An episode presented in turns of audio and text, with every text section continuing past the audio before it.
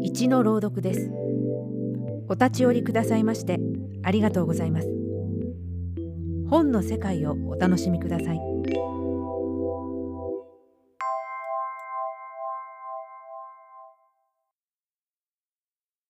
太宰治作。女性と朝目を覚ます時の気持ちは面白い。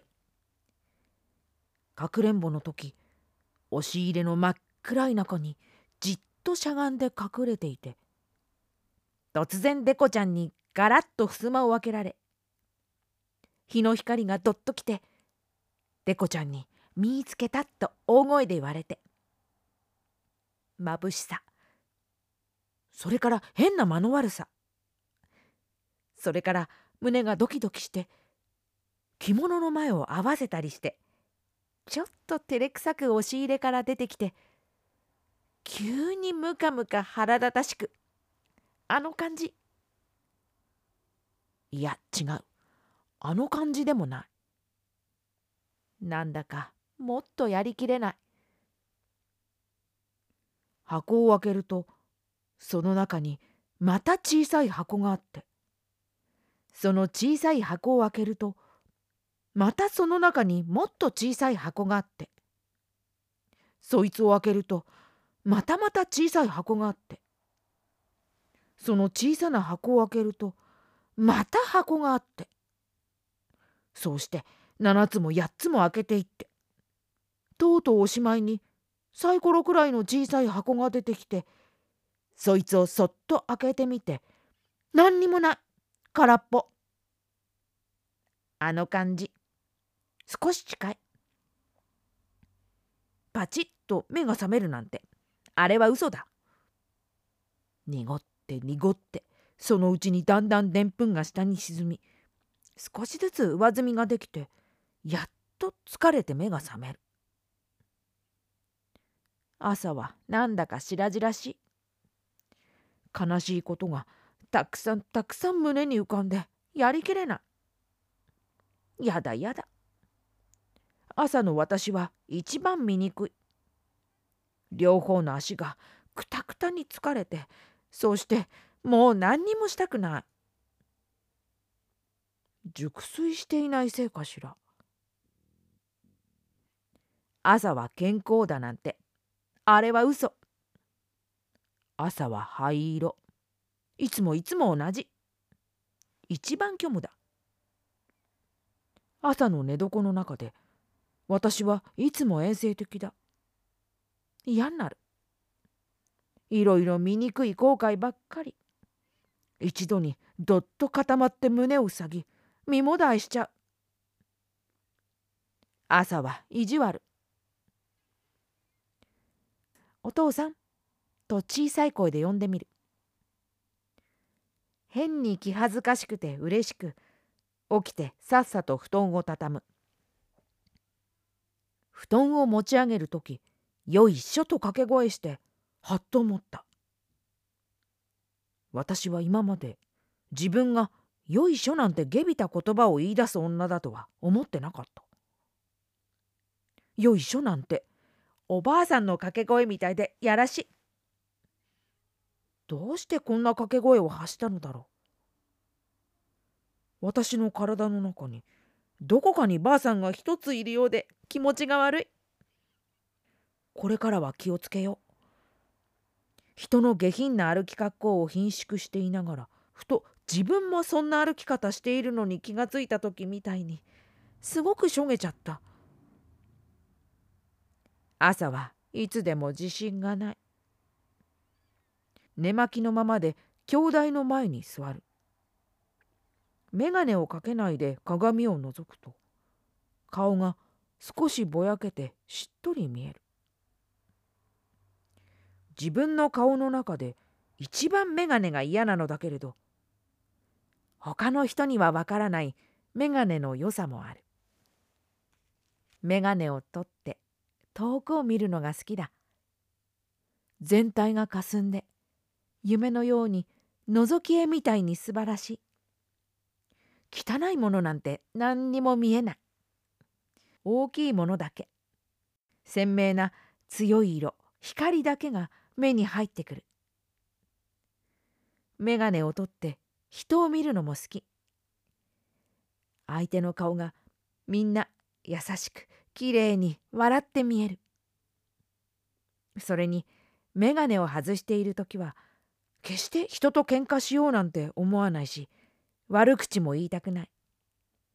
ただ黙ってポカンとしているだけ。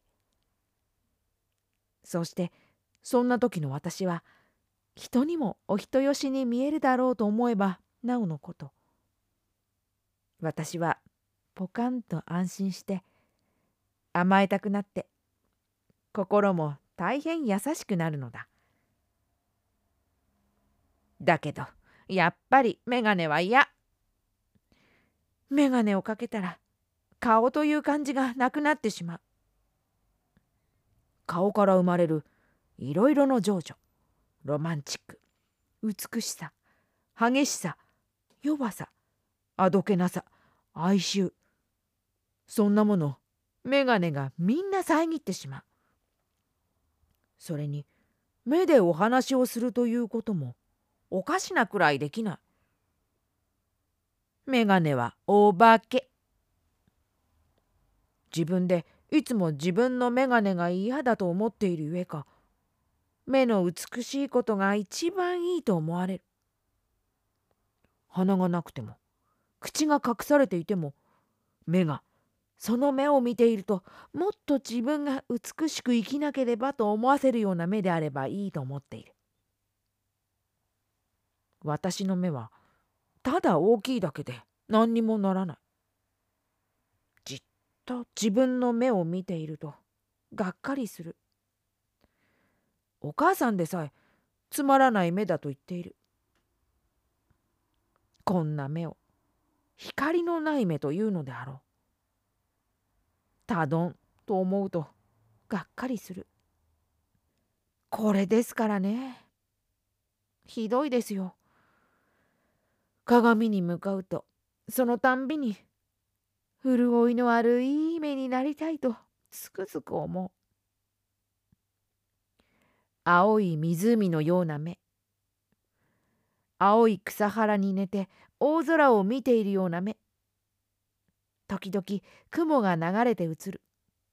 鳥の影まではっきり映る。美しい目の人とたくさん会ってみたい。今朝から5月。そう思うとなんだか少しウキウキしてきた。やっぱり嬉しい。もう夏も近いと思う。庭に出るといちごの花が目に留まる。お父さんの死んだという事実が不思議になる。死んでいなくなるということは理解できにくいことだ。腑に落ちない。お姉さんや別れた人や長い間会わずにいる人たちが懐かしい。どうも朝は過ぎ去ったこと。もう千の人たちのことが嫌に身近におたくあんの匂いのように味気なく思い出されてかなわない。ジャピーとカーかわいそうな犬だからカーと呼ぶんだ。2匹もつれ合いながら走ってきた2匹を前に並べておいてジャピーだけをうんと可愛がってやったジャピーの真っ白い毛は光って美しい。カーは汚い。ジャピーを可愛がっていると、カーはそばで泣きそうな顔をしているのをちゃんと知っている。カーが片輪だということも知っている。カーは悲しくてやだ。かわいそうでかわいそうでたまらないから、わざと意地悪くしてやるのだ。カーは野良犬みたいに見えるからいつ犬殺しにやられるかわからない。カーは足がこんなだから逃げるのに遅いことだろう。カー、早く山の中にでも行きなさい。お前は誰にも可愛がられないのだから早く死ねばいい。私はカーだけでなく人にもいけないことをする子なんだ。人を困らせて刺激する。本当に嫌な子なんだ。縁側に腰掛けてチャピーの頭を撫でてやりながら目にしみる青葉を見ていると情けなくなって土の上に座りたいような気持ちになった泣いてみたくなったうんと息を詰めて目を充血させると少し涙が出るかもしれないと思って。やってみたがダメだった。もう涙のない女になったのかもしれない。諦めてお部屋の掃除を始める。お掃除しながらふと東神お吉を歌う。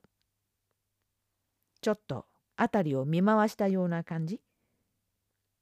普段モーツァルトだのバッハだのに熱中しているはずの自分が無意識に東神お吉を歌ったのが面白い布団を持ち上げる時よいしょと言ったりお掃除しながら東神お吉を歌うようでは自分ももうダメかと思う。こんなことでは寝言などでどんなに下品なことを言い出すか不安でならない。でもなんだかおかしくなってほうきの手を休めて一人で笑う。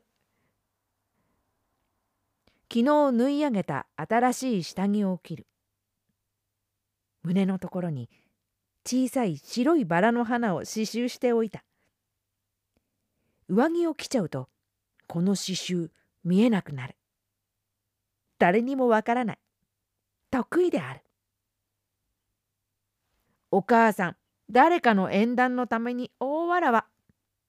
朝早くからお出かけ私の小さい時からお母さんは人のために尽くすので慣れっこだけれど本当に驚くほど始終動いているお母さんだ。感心する。お父さんがあまりにも勉強ばかりしていたからお母さんはお父さんの分もするのである。お父さんは社交とかからはおよそ縁が遠いけれどお母さんは本当に気持ちの良い人たちの集まりを作る。2人とも違ったところを持っているけれどお互いに尊敬し合っていたらしい。醜いところのない美しい安らかな夫婦とでも言うのであろうか。あ生意気生意気。ご清聴ありがとうございました。朗読は二の前秋でした。